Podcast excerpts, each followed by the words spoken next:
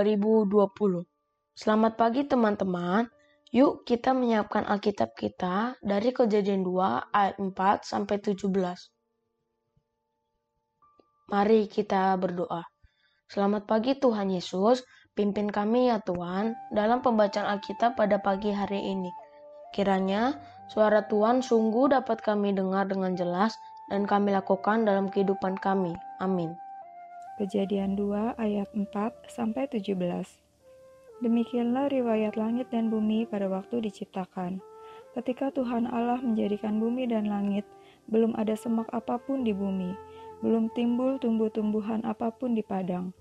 Sebab Tuhan Allah belum menurunkan hujan ke bumi, dan belum ada orang untuk mengusahakan tanah itu.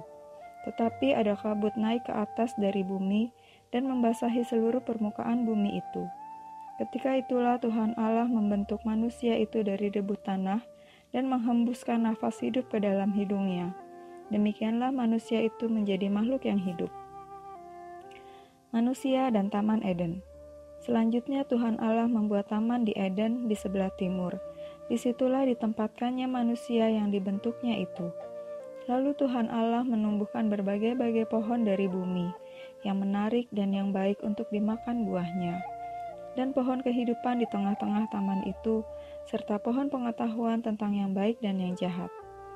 Ada suatu sungai mengalir dari Eden untuk membasahi taman itu, dan dari situ sungai itu terbagi menjadi empat cabang.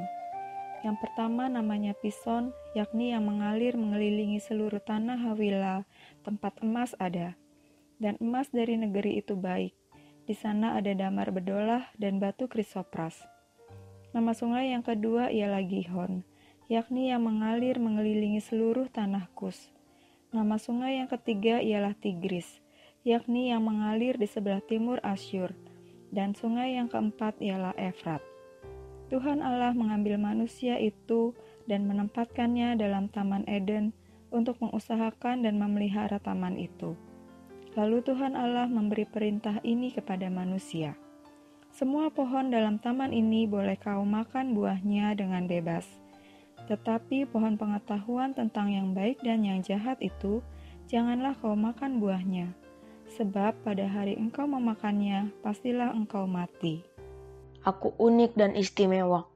Teman-teman, sejak awal Tuhan menciptakan manusia, Tuhan sudah menjadikan manusia istimewa.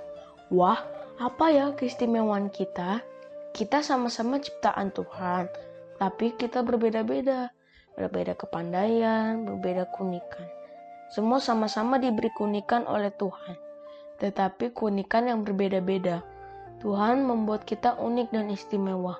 Tuhan yang kreatif membuat kita masing-masing memiliki keunikan yang berbeda-beda. Tuhan sungguh kreatif. Teman-teman, sekarang mari jawab pertanyaan berikut ini. Dari apakah Tuhan membentuk manusia? Di manakah Tuhan menempatkan manusia? Apa nama sungai mengelilingi tanah Hawilah? Apa nama sungai yang mengelilingi tanah Kush? Apa nama sungai yang mengalir di sebelah timur Asyur? Teman-teman, coba tuliskan dua keunikan diri teman-teman. Jika teman-teman sudah menjawab pertanyaan di atas, yuk kita berdoa. Bapa di surga, terima kasih karena Engkau telah menjadikan kami unik dan istimewa dengan segala perbedaan dan bakat yang kami miliki. Dalam nama Tuhan Yesus, amin. Dengan pembacaan Alkitab pagi ini, yuk teman-teman, kita mau selalu bersyukur karena Tuhan sudah membuat kita istimewa.